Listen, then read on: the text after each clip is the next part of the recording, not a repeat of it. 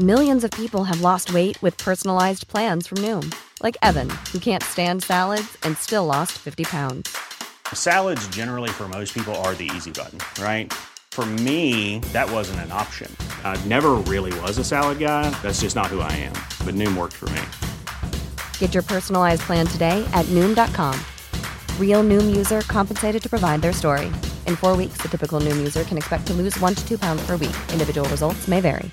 Burrow is a furniture company known for timeless design and thoughtful construction and free shipping, and that extends to their outdoor collection. Their outdoor furniture is built to withstand the elements, featuring rust-proof stainless steel hardware, weather-ready teak, and quick-dry foam cushions. For Memorial Day, get 15% off your Burrow purchase at burrow.com slash ACAST and up to 25% off outdoor. That's up to 25% off outdoor furniture at burrow.com slash ACAST. Hiring for your small business? If you're not looking for professionals on LinkedIn, you're looking in the wrong place. That's like looking for your car keys in a fish tank. LinkedIn helps you hire professionals you can't find anywhere else, even those who aren't actively searching for a new job but might be open to the perfect role. In a given month, over 70% of LinkedIn users don't even visit other leading job sites. So start looking in the right place. With LinkedIn, you can hire professionals like a professional. Post your free job on linkedin.com slash people today. این ویدیو درباره جنگ داخلی آمریکاست. ما تو ویدیو قبلی که تاریخ آمریکای مدرن رو خورده تعریف کردیم تاریخ ایالات متحده آمریکا رو تعریف کردیم گفتیم که بریتانیایی از سال 1600 رفتن به آمریکای شمالی ظرف 120 سال تونستن نهایتا 13 تا مستعمره نشین اونجا رو آباد کنن همه در ساحل شرقی آمریکا. بعدم همین 13 تا گفتن که ما نمی‌خوایم دیگه جزء بریتانیا باشیم می‌خوایم مستقل باشیم و در 1783 مستقل شدن شدن ایالات متحده آمریکا. 13 تا ایالت. اما بین 13 تا ایالت در ساحل شرقی در 1783 با اون چیزی که ما مثلا 1900 می‌بینیم خیلی فرق هست. اون 13 تا کجا؟ این 45 تا ایالت کجا در ابتدای قرن 20 چه خبر بوده تو این 120 سال بعد از استقلال در آمریکا؟ تو این ویدیو یک نگاه کوتاه و سطحی می‌کنیم به یکی از مهمترین اتفاقات این دوره و اونم هست جنگ داخلی آمریکا.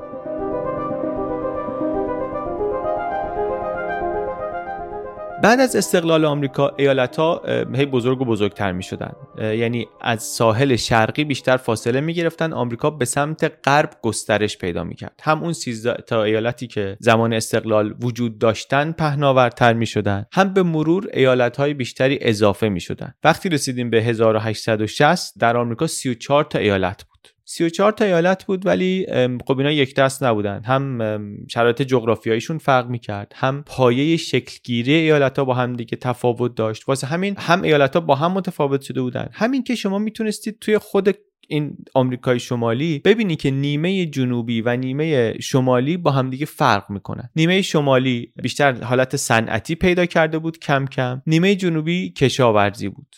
حتی جنس کشاورزی هم که در جنوب می‌شد با شمال فرق می‌کرد از نظر نیازش به نیروی کار. و یه چیزی هم که اینجا کم کم صحبتش مطرح میشه مسئله بردهداریه. همینی که به نیروی کار مربوطش می‌کنه. دلایل تفاوت ریشه‌ای بردهداری در شمال و جنوب اینو میشه نگاه کرد به مسئله اقتصادیشون نگاه کرد تفاوت کشاورزیشون نگاه کرد. اقتصاد جنوب بر اساس کشاورزی بود و کشاورزی جنوب اساسش همین نیروی کار مجانی برده ها بود. شمال البته اقتصادش از جنوب جدا نیست. یعنی اون پنبه ای که در جنوب کاشته میشه در شمال میره در کارخانه نساجی مثلا استفاده میشه. نساجی یکی از اولین صنایعی هم هست که در آمریکا پا می‌گیره. در قرن 19 یکی از بزرگترین صنایع دنیا هم میشه. یعنی یه صنعت حاشیه‌ای نیست یه صنعت خیلی مهمه. اینطوری به هم دیگه وصله شمال و جنوب آمریکا اقتصادش. طبیعتا یه کشورم هست دیگه. بعد پنبه محصول کمی نیست. سه چهارم پنبه دنیا از همین جنوب آمریکا داره میاد اون موقع. یعنی این اقتصاد با اینکه اقتصاد صنعتی نیست ولی اهمیت داره در سطح اقتصاد دنیا هم اهمیت داره. و مدلش اینکه نیروی کارش مجانیه روی قیمت تمام شدهش اثر داره و قیمت تمام شدهش تقریبا روی صنعت نساجی در بقیه جاهای مهم دنیا هم اثر داره. و اینو لازمه که کمی بهش فکر کنیم وقتی درباره بردهداری صحبت می‌کنیم دیگه. چون شما وقتی یه business ی داری که نیروی کارش مجانیه رقابت با این business خیلی سخته. هیچ business دیگه ای نمی‌تونه با همچین چیزی رقابت کنه در سود. برای همین در جنوب شاید برای همین در جنوب صنعت دیگری پا نمی گرفت هرچی هم پول در می آوردن از همین کشاورزی که داشتن می بردن دوباره برده می خریدن و می ریختن تو همین کار. شما شمال و جنوب مقایسه کنین نسبت توسعه راه آهنشون هم خیلی متفاوته. جنوب توسعه خوبی پیدا نکرده راه آهن. از تفاوت حالا خلاصه بگذریم. نکته اینه که کم کم در شمال چون می‌تونستن یا چون می‌خواستن یا هر دو شروع کردن به لغو بردهداری. حواسون باشه دیگه. اون 13 تا ایالتی که اول گفتیم اومده بودن همه توشون بردهداری قانونی بود. بعد دونه دونه تو بعضی از ایالتهای شمالی شروع کردن بردهداری رو لغو کردن. اعتراض و شورش و اینا و دیگه حالا تا آخر انقلاب آمریکا نصف ایالت ها بردهداری رو لغو کرده بودن. البته حالا میگیم لغو کرده بودن فکر نکنیم که وقتی لغو می‌شدن برده ها سری آزاد می‌شدن. ولی به هر حال قانون میآمد که بردهداری لغو می‌شد. و همین نشون به ما میده. موضوع بردهداری موضوع مهمی بود. از همون موقع در آمریکا موضوع مهمی بود. ما وقتی اعلامیه استقلال بیانیه استقلال آمریکا اعلامیه استقلال آمریکا رو می‌خونیم وقتی میگیم که پدران بنیانگذار اندیشه های مترقی داشتن از حقوق بشر صحبت می‌کردن همه اینا رو که میگیم یادمون باشه که اینا خودشون بعضیاشون بردهدار بودن بردهدارای بزرگی هم بودن. یعنی اینطوری نبود که آزادی برای همه. نه. ولی این تفاوت در شمال و جنوب بود و این موضوع موضوع مهمی بود. وقتی رسیدیم به قرن 19 وقتی رسیدیم به 1804 همه ایالت های شمالی تقریبا باز دوباره چون سایر ایالت های مرزی داستانشون فرق می‌کنه ولی اینا بردهداری رو یا لغو کرده بودن یا یه برنامه شروع کرده بودن که به صورت تدریجی تهش بردهداری لغو بشه. یعنی خیلی بخوایم ساده بگیم در جنوب آمریکا بردهداری آزاد بود در شمال آمریکا بردهداری ممنوع بود. کی؟ اول قرن 19 یعنی سالهای 1800 و کم.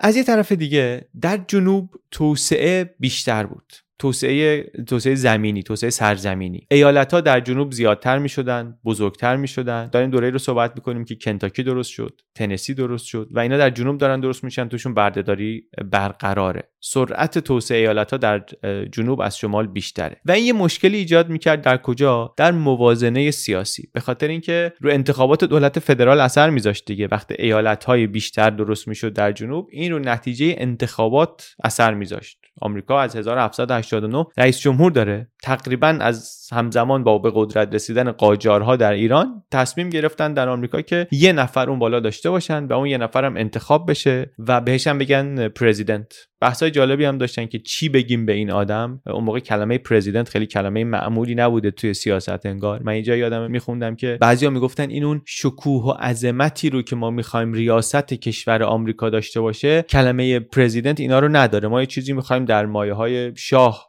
رهبر قیصر یه چیز اینطوری. ولی آخرش به همون پرزیدنت رضایت دادن و بعدا همون رو تبدیل به یک کلمه قدرتمندی کردن. ولی خلاصه از زمان جورج واشنگتن در آمریکا رئیس جمهور داریم. بعدم پدران بنیانگذار خیلیاشون یکی یکی آمدن رئیس جمهور شدن. ولی این ماجرای بردهداری همچنان هست. همچنان هست و موضوع مهمی هم هست و و این توسعه ایالت هم هست. یه خورده کارو گرفتاری درست کرده. در 1820 آمدن یک مصالحه ای کردن. شمال و جنوب آمریکا معروف هم شد به مصالحه میزوری. چی می‌گفت؟ یه خط مرزی کشیدن. گفتن که ایالتهایی که شمال این خط هستن اینا تنها در شرایطی می‌تونن بپیوندن به اتحادیه به جمهوری فدرال آمریکا که قانون منع بردهداری رو در سطح ایالتی بپذیرن. یعنی چی؟ یعنی شما اگه شمال این خط باشی بخوای ایالت بشی باید قبول کنی که بردهداری رو بگذاری کنار. ایالت های جنوبی نه ولی شمال این خط اینطوریه. این مصالحه میزوریه. ما حالا شاید درباره بردهداری بعدا یه ویدیویی درست کردیم چون موضوع موضوع خیلی مهمیه و طبیعتا با یه ویدیو دو ویدیو نمیشه گفت ولی باید دربارهش یه مقداری بدونیم. موضوع بزرگی هم بود در آمریکا. فقط مسئله حقوق یک اقلیتی از مردم نیست. یک سوم جمعیت جنوب برده بودن در میانه قرن 19 هم. خلاصه ولی این شرایط بود تا 1848 که ایالت های کانزاس و نبراسکا اینا می‌خواستن اضافه بشن به دولت فدرال. اینا جز زمین های لویزیانا بودن قبلا. لویزیانا زمین های خیلی وسیعی داشت. قبلا مال فرانسه بود. بعدا آمریکا پول داده بود اینا رو از فرانسه خریده بود. خیلی از ایالت ها رو آمریکایی‌ها خریدن از فرانسه. اینا رو هم از ناپلون خریدن. ناپلون پول می‌خواست واسه جنگاش اینا رو فروخت. اینا رو خریدن و به مرور ساکنان غیر بومی وارد این زمین ها شدن. و بعد این زمین ها هم یک مسیری طی کرد مشابه زمین های دیگه. ساکنین جدید اومدن شروع کردن آباد کردن و ایالت های اینجا درست شدن و یکی یکی اضافه شدن به اون دولت فدرال و ایالت های جدید هم همه دارن بعد از مصالحه میزوری اضافه میشن الان. یعنی اونایشون که شمال خطن توشون بردهداری ممنوعه اونایشون که جنوب خطن آزاده. این کانزاس و نبراسکا وقتی می‌خوان اضافه بشن با اینکه اینا شمال خط میزوری بودن تصمیم می‌گیرن به دلایل پیچیده ای تصمیم می‌گیرن که مردمش باشن که تعیین که بردهداری توش آزاد باشه یا نباشه. یعنی همینطوری چون شمال خطن نگیم که بردهداری توشون باید ممنوع باشه. این تبدیل میشه به یه درگیری. توی این ایالت ها مخصوصا توی کانزاس یه درگیری درست می‌کنه از همون 1848 و بعد تا 1859 و این درگیریه میشه یکی از نقطه های اولیه جنگ داخلی آمریکا. جنگ داخلی آمریکا یه جنگ چهار ساله از 1861 تا 1865 بین شمال و جنوب. ایالت شمالی آمریکا و ایالت جنوبی آمریکا. معمولا میگیم که این جنگ جنگ سر بردهداری و نتیجهش هم لغو قانون بردهداریه. بین شمال که مخالف بردهداری بود و جنوب که موافق حفظ بردهداری بود جنگ شد در نهایت هم شمال پیروز شد و بردهداری در آمریکا لغو شد. مسئله طبیعتا پیچیده تر از اینه و جزئیاتش هم بیشتر از اینه دیگه. حتی خود بردهداری هم مثلا باید بدونیم که از قبل از اینکه بریتانیا بیان اینجا وجود داشت سنتی که بریتانیا شروع نکردن. اول اصلا بریتانیا وقتی که برده می‌خواستن از همون کارائیب می آوردن اونایی که هلندیا و اسپانیایی آورده بودن از اونجا می آوردن بعد دیگه می‌خواستن بسازن. بیشتر برده لازم داشتن خودشون مستقیم و مستقل شروع کردن از آفریقای جنوبی برده وارد کردن و شرایط خیلی بدی هم داشتن. می‌دونیم که از خیلی از این برده ها رو موقعی که داشتن می آوردن تو کشتی اینا از بین می‌رفتن. شرایط بهداشتی شرایط تغذیه بعد اینا وقتی اینجا هم که می‌رسیدن خیلی شرایط سختی دیگه. اینا مردای جوون هم بودن عمدتا. حق تشکیل خانواده نداشتن اصلا چه امکانی بهشون نمی‌دادن. فقط باید در شرایط سخت کار می‌کردن. نمی‌تونستن حتی کنار هم یه گروهی یه جماعتی تشکیل بدن. برای همین شاید هیچ مبارزه منسجمی هیچ مبارزه مؤثری اعتراض اونطوری برای اینکه شرایطشون رو بتونن تغییر بدن شکل نمی گرفت و در جامعه هم یه مخالفت بود برای بردهداری ولی مخالفت ها خیلی بزرگ نمی‌شد صدای بلندی نمی‌شد.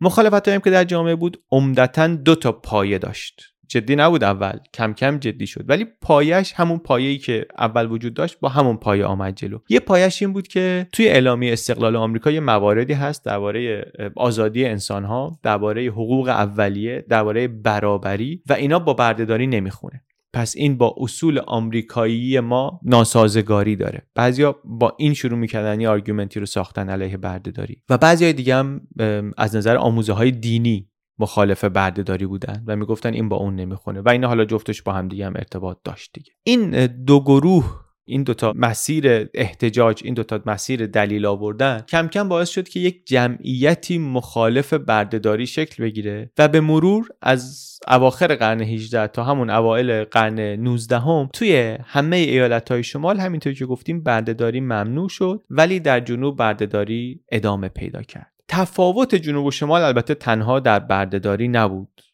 برای همین بعضیا وقتی می‌خوان جنگ داخلی رو دلایلش رو بگن اون تفاوت دیگه و زمینه های دیگر رو هم وارد می‌کنن. مثلا میگن جنگ داخلی دلیل سیاسی هم داشت. به خاطر اینکه در آمریکای اون روز دو تا برداشت وجود داشت از اینکه حکومت فدرال چطوری می‌تونه باشه. ایالت های جنوب می‌گفتن که هر ایالتی باید این اختیار رو داشته باشه. هر ایالتی باید بتونه که اگر یه قانونی دولت فدرال تصویب کرد که این قانون رو به صلاح ایالت خودش نمی‌دونست اجراش نکنه. هر ایالتی باید بتونه هر وقتی که خواست اعلام خودمختاری کنه و از این اتحاد فدرالی جدا بشه. ایالت های جنوب اینطوری فکر می‌کردن. یه گروه دیگه ولی بودن اتحادگرا بودن. بیشترشون ایالت های شمالی می‌شدن. یعنی می‌گفتن نه ایالتی نمی‌تونه بیاد قانون فدرال رو لغو کنه. قانون فدرال یه قانونی که همه موظفن که اجراش کنن. اجازه نداره کسی از دولت فدرال بره بیرون. اینا قدرت بیشتری می‌خواستن برای دولت مرکزی. جنوبیا قدرت کمتری می‌خواستن برای دولت مرکزی قدرت بیشتر و استقلال بیشتری می‌خواستن برای خودشون. این مثلا یه تفاوت سیاسی شمال و جنوب بود که تقریبا مستقل از بردهداریه یا مسئله دیگه تفاوت ساختار اقتصادیشونه. اینکه جنوبیا با لغو بردهداری مخالف بودن. بعضی میگن فقط مسئله تفاوت باورهای اخلاقی و آزادی انسان و اینا نیست. ساختار اقتصادی شمال و جنوب تفاوت داشت. در شمال اقتصاد بیشتر صنعتی بود. در جنوب کشاورزی بود. کشاورزی تک محصولی یعنی مزارع کشت پنبه تنباکو بادوم زمینی مزارعی که کار کردن توشون سخت طاقت فرساست و اینا برای اینکه قیمت محصول پایین نگه دارن نیروی کار مجانی می‌خوان. بعد نیروی کارم اونجا شرایطش سخته. برای همین نیروی کاری که انتخاب داشته باشه میاد شمال کار می‌کنه. اینا نیازشون به نیروی کار بیشتر میشه مجبورن بیشتر برده بیارن. و خلاصه این تفاوت ساختار اقتصادی دو قسمت آمریکا شمال و جنوب آمریکا هم یه موضوع هم مؤثر بر برده داری هم متاثر از برده داری و این رو هم بعضیا زمینه ای می‌دونن برای جنگ داخلی در کنار برده داری این موضوع موضوع مهمیه که موضوع جنگ داخلی چی بود؟ فقط بردهداری بود؟ مثلا پروگرسیو ترها وقتی در قرن 21 تاریخ رو میگن میگن که فقط جنگ داخلی فقط و فقط درباره یک چیز بود و اون هم بردهداری. اگر درباره چیزهای دیگه بود مثلا کی و کی و کی می‌دیدیم که جنگ شروع میشه یا چه شکلی می‌دیدیم جنگ پیش میره. در قرن بیستم این خانش دیگه وجود داشت که نه. جنگ داخلی موضوعاتی داشت از جمله بردهداری که خیلی مهم بود ولی مسئله مثلا تفاوت نگاه سیاسی به ساختار ایالات متحده یا مسئله اقتصادی یا مسئله های دیگه. موضوع موضوع جنجالی هم هست راستش. ولی خب ما اونقدی هنوز نمی‌دونیم که بخوایم وارد اون دعوا بشیم و مثلا بگیم این اونطوری میگه این درستتر اون غلطتره. فقط یه خورده درباره تفاوتاش میگیم و ازش عبور می‌کنیم. ولی می‌دونیم که موضوع جنگ داخلی موضوع خیلی مهمیه. اهمیتش هم اینه که این جنگ داخلیه که آمریکا رو این شکلی کرد که هست. یعنی خیلی مؤثر بود جنگ داخلی در اینکه آمریکا این شکلی بشه که هست. نقشه آمریکا از اون حالتی که قبلش داشت خیلی عوض شد و خیلی شبیه شد به این چیزی که امروز هست. بعدم جنگی که توش برآورد میشه حدود 700 هزار آمریکایی کشته شدن. 700 هزار نفر. ما یادمون آمریکا قبل از این جنگ های استقلال داشت دیگه یعنی انقلاب آمریکا داشت. تلفات جنگ داخلی از مجموع تلفات جنگ های استقلال آمریکا آمریکا و جنگ جهانی اول تلفات آمریکایی‌ها در جنگ جهانی اول و جنگ جهانی دوم و جنگ ویتنام با هم بیشتره.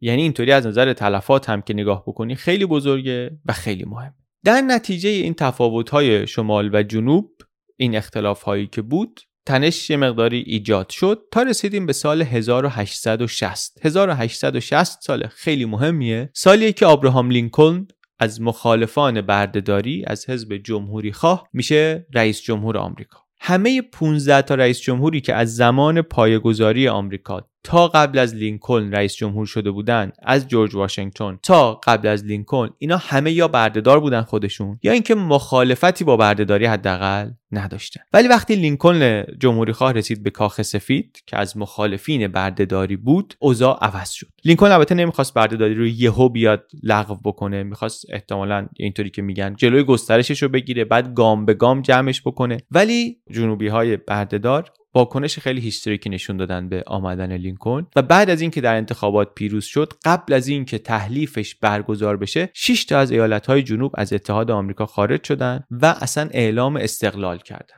گفتن ما میشیم ایالات معتلفه آمریکا. به جای USA ما میشیم CSA بعد از یه مدتی تگزاس هم بهشون اضافه شد شدن هفتا شد یونیون شمال در مقابل Confederate States of America در جنوب.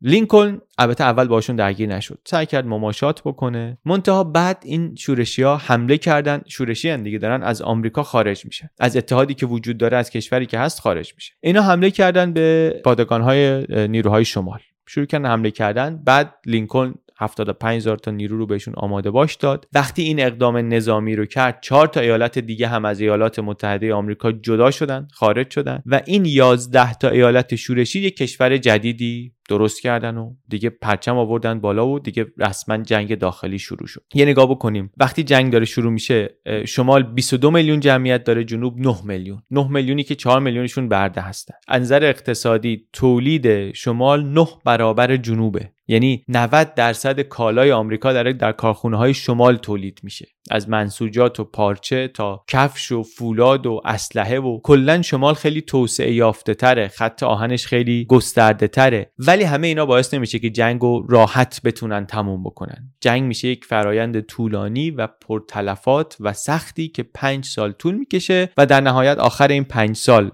شمال پیروز میشه. چرا پنج سال طول می‌کشه وقتی اینقدر تفاوت دارن؟ یک دلیلش میگن به خاطر ژنرال هایی که جنوبیا داشتن و شاختر بودن کارکشته تر بودن از نظر تاکتیک های نظامی جلوتر بودن. و البته اینم بود که این جنگ مثل خیلی از جنگ های دیگه حداقل بعد از یه مدتی یه زمینه مذهبی هم یکی براش پیدا می‌کنه و اینم برای اینم پیدا شد و بعد جنگ جنگ داخلی کشور دو تیکه شده دارن با همدیگه میجنگن. ولی بالاخره کشور هست سر جاش دیگه. یعنی وسطش لینکلن باید بره انتخابات هم شرکت کنه انتخابات دور دومش رو هم ببره که دوباره بتونه رئیس جمهور بشه. که شد. یک سری پیروزی های نظامی داشتن در آستان انتخابات کمکش کرد که برنده شد. رقیب دموکرات لینکلن خیلی اصراری به جنگ جنگ تا پیروزی نداشت. و اگر ایشون انتخاب می‌شد شاید که سرنوشت دیگری پیدا می‌کرد آمریکا. بردهداری چطوری لغو شد؟ اینطوری نشود نبود که وقتی شمال پیروز بشه بردهداری لغو بشه. در 862 یک سال از شروع جنگ داخلی میگذشت یه قانونی تصویب کردن در شمال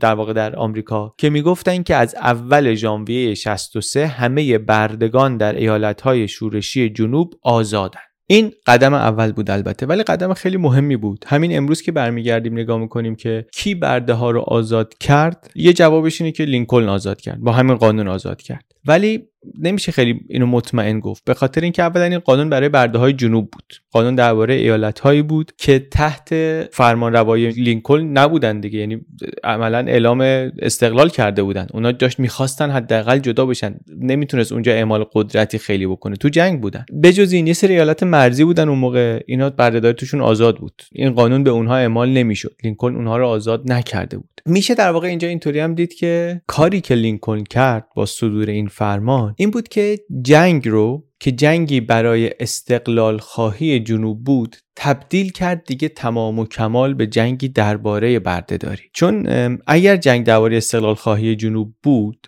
و جنوبی ها مثلا موفق می شدن که حمایت بریتانیا رو به دست بیارن که مثلا به رسمیتشون بشناسه دیگه برای اتحادیه شمال راه فراری باقی نمیمون لینکلن خیلی سخت بود که بتونه اینها رو در یونیون نگه داره جنوبیا رو. انگلیس هم به رسمیت پذیرفته بود به رسمیت شناخته بود و خب می‌خواستن استقلال چند مستقل می‌شدن می‌رفتن دیگه. ولی وقتی جنگ درباره بردهداری شد به دلیلی که حالا توضیح میدیم دیگه این شانسش خیلی میآمد پایین. بردهداری همون موقع هم در بریتانیا ممنوع شده بود. خیلی ماجرا پر نکته است. ولی دو تا نکته جانبی بگیم برای اینکه این تصویرمون کامل تر بشه. یکی اینکه حواسمون باشه جنوبیا یه مزیتی دارن. اینا دارن تو زمین خودشون میجنگن و کاری که می‌خوان بکنن اینه که می‌خوان دیگه مثلا پی فرمان شمال نرن. می‌خوان جدا بشن. اگر انقدر اختلاف منابع نداشتن جنوبیا در جنگیدن شرایط بهتری داشتن. می‌تونستن جنگ رو تبدیل کنن به war of attrition جنگ فرسایشی و انقدر مقاومت کنن که اینا نیروشون تموم شه بذارن برن. یا انگیزشون تموم شه بذارن برن که توی انتخابات ریاست جمهوری رقبای لینکلن بعضیشون اینطوری بودن که ما ول کنیم دیگه اینا می‌خوان جداشن ما خوب ولشون کنیم بذاریم جداشن ولی این کار نمی‌تونستن بکنن چون اختلاف منابعشون خیلی زیاد بود. خب گفتیم دیگه. شمال تموم نمی‌شد واقعا منابعش. نکته دوم که نکته ای که اینو هم توی کانال کرش کورس می‌گفت میگفتش که آره انگلیس به رسمیت نشناخت جنوب رو. چرا؟ چون از جمله چون جنگ شد جنگ درباره بردهداری شد جنگ بردهداری و غیر بردهداری. انگلیسی ها قبلا ممنوع کرده بودن بردهداری رو. نمی‌تونست بیاد انگلیسی کشور جدیدی رو که داره برای دفاع از بردهداری میجنگه به رسمیت بشناسه. برای همین شاید اصلا همین یک انگیزه بیشتری بود که جنگ بشه از طرف شمال جنگ بشه جنگی درباره بردهداری و نه درباره مثلا استقلال. ولی به هر حال جنگ شد و ادامه پیدا کرد و یک نتیجه هم که آورد این بود که بریتانیا در تأمین پنبه به مشکل خورد. وقتی به مشکل خورد اینا دیگه نتایج فرعی جنگی که ممکنه بهش توجه نکنیم وقتی مثلا اصل تاریخ رو می‌خونیم. ولی جالبه. وقتی در تأمین پنبه به مشکل خورد نگاهش متوجه اون طرف دنیا شد. یعنی شروع کرد نگاه کردن به مصر و به هند. و بعد خب اون چیزی که شد و دوره استعمار هند و مصر و اینا رو ماجراشو می‌دونیم. یعنی منظورم اینه که جنگ داخلی آمریکا بسیار بسیار مهمه در تاریخ آمریکا و اهمیت داره در تاریخ بریتانیا و اتفاقا تاریخ جاهای دیگه دنیا حتی با همون اتفاقاتی که همون موقع افتاد. حالا اثرات بعدیشو کار نداریم. ولی داشتیم قانون لینکلن رو می‌گفتیم قانونی که لینکلن گذاشت. اینطوری نبود که بگیم این قانون بی اثر بود در جنوب. درست جنوب تحت حکومت مؤثر لینکلن نبود اون موقع ولی اثرات سیاسی غیر مستقیم مهمی داشت. وقتی این قانون اومد برده ها شروع کردن فرار کردن و خودشون رسوندن به این ایالت های شمالی که توشون برده داری نبود و می‌گفتن که ما می‌خوایم برای شما بجنگیم از این به بعد. برای همینم بعضیا میگن که برده خودشون با فرار خودشون رو آزاد کردن. ولی به هر حال نقش لینکلن در آزاد کردن برده ها قابل کتمان نیست. جنگ وقتی تمام شد یک قانونی تصویب کردند متمم 13 قانون اساسی که می‌گفت در ایالات متحده یا منطقه های زیر نظر ایالات متحده نه بردهداری آزاده از این به بعد نه کار اجباری مگر اینکه به عنوان مجازات و طبق قانون اساسی در دادگاه کسی بهش محکوم شده باشه به کار اجباری. این چیزی بود که لینکلن خیلی دنبالش بود دیگه. دو تا موضوع رو لینکلن آورده بود کرده بود شروط پایان جنگ. یکی اینکه ایالت های جنوب در یونیون بمونن دو اینکه بردهداری لغو بشه. روی اینا خیلی پافشاری زیادی می‌کرد. سیاستمداران دیگری در شمال بودن در یونیون بودن که مشکلی با جدا شدن جنوب نداشتن. مشکلی با اینکه بردهداری اونجا بمونه نداشتن. اونا می‌خواستن جنگ تموم شه ولی اینا رو شروط پایان جنگ نمی‌دیدن. ولی لینکلن می‌دید و اینطوری شد و سرنوشت بردهداری در آمریکا در واقع اینطوری مشخص شد. با صدور متمم 13 قانون اساسی هر نوع بردهداری برچیده شد. این شد پایانی بر دو قرن و نیم بردهداری حداقل به این شکل دو قرن و نیم در آمریکا. جنگ داخلی در 1865 تمام میشه با پیروزی ایالتهای شمالی. لینکلن همون موقع ها یه چیزی گفت توی مایه که این انقلاب دوم بود از انقلاب اول بزرگتر بود انقلاب اول انقلاب آمریکا استقلال آمریکا. ولی این بجز اینکه ایالت ها رو دوباره متحد کرد بجز اینکه بردهداری رو لغو کرد اثرات دیگه هم داشت. اثراتی که شکل آمریکا رو عوض کرد. آمریکا از اون ایده هایی که مثلا یک کسی مثل تاماس جفرسون داشت به عنوان یکی از پدران بنیانگذار خیلی فاصله گرفت. نزدیکتر شد به ایده هایی که کس دیگری داشت. همیلتون داشت. الکساندر همیلتون داشت که اونم از پدران بنیانگذاره. جفرسون آمریکایی که دنبالش بود این بود که دولت فدرال دخالت حداقلی داشته باشه در ایالت ها آمریکای بعد از جنگ به خاطر شرایط جنگ رفت به سمت اینکه یک ارتش بزرگ ملی داشته باشه بودجه بزرگ دولتی داشته باشه ایده های ملی برنامه های ملی نظام وظیفه مالیات عمومی و بشه ایالات متحده. یک کشوری بشه مثل دولت ملتی که ما الان می‌شناسیم و برامون قابل شناساییه این خیلی شبیه تر به ایده های مثلا همیلتون تا جفرسون. این دولت بزرگ که آره دولت ها ایالتی هستن ولی ما مثلا الان وقتی اینا نگاه می‌کنیم کسی فکر نمی‌کنه که اینا یه دولت های مستقلی هستن که حالا یه اتحادی هم با هم دارن. ما اینا رو یک پارچه می‌بینیم و یک کشور می‌بینیم. و اگه به آرای جفرسون برگردیم این شاید انقدر واضح نباشه. و البته این هم هست که حواسمون باشه شمال پیروز شد. و وقتی شمال پیروز شد الگوی ساخته شدن کشور جدید بر اساس شمال آمریکا شد که صنعتی بود. و دیگه آمریکای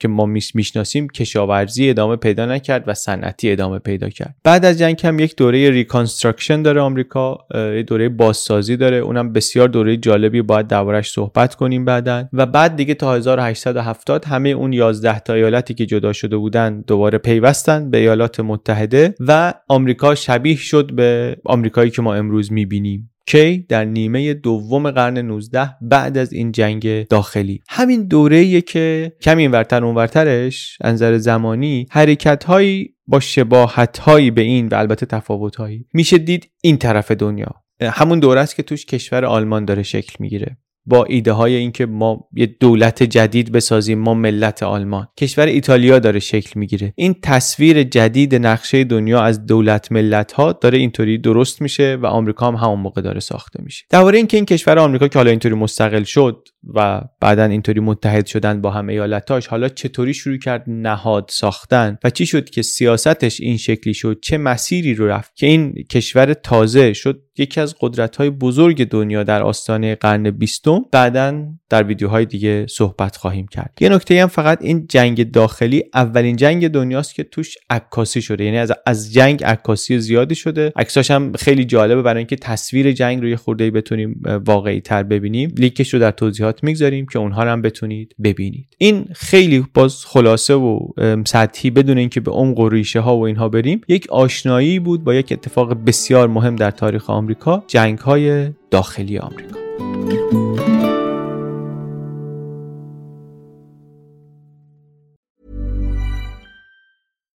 Why don't more infant formula companies use organic, grass fed whole milk instead of skim?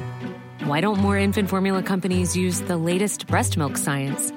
Why don't more infant formula companies run their own clinical trials? Why don't more infant formula companies use more of the proteins found in breast milk? Why don't more infant formula companies have their own factories instead of outsourcing their manufacturing? We wondered the same thing. So we made ByHeart, a better formula for formula. Learn more at byheart.com.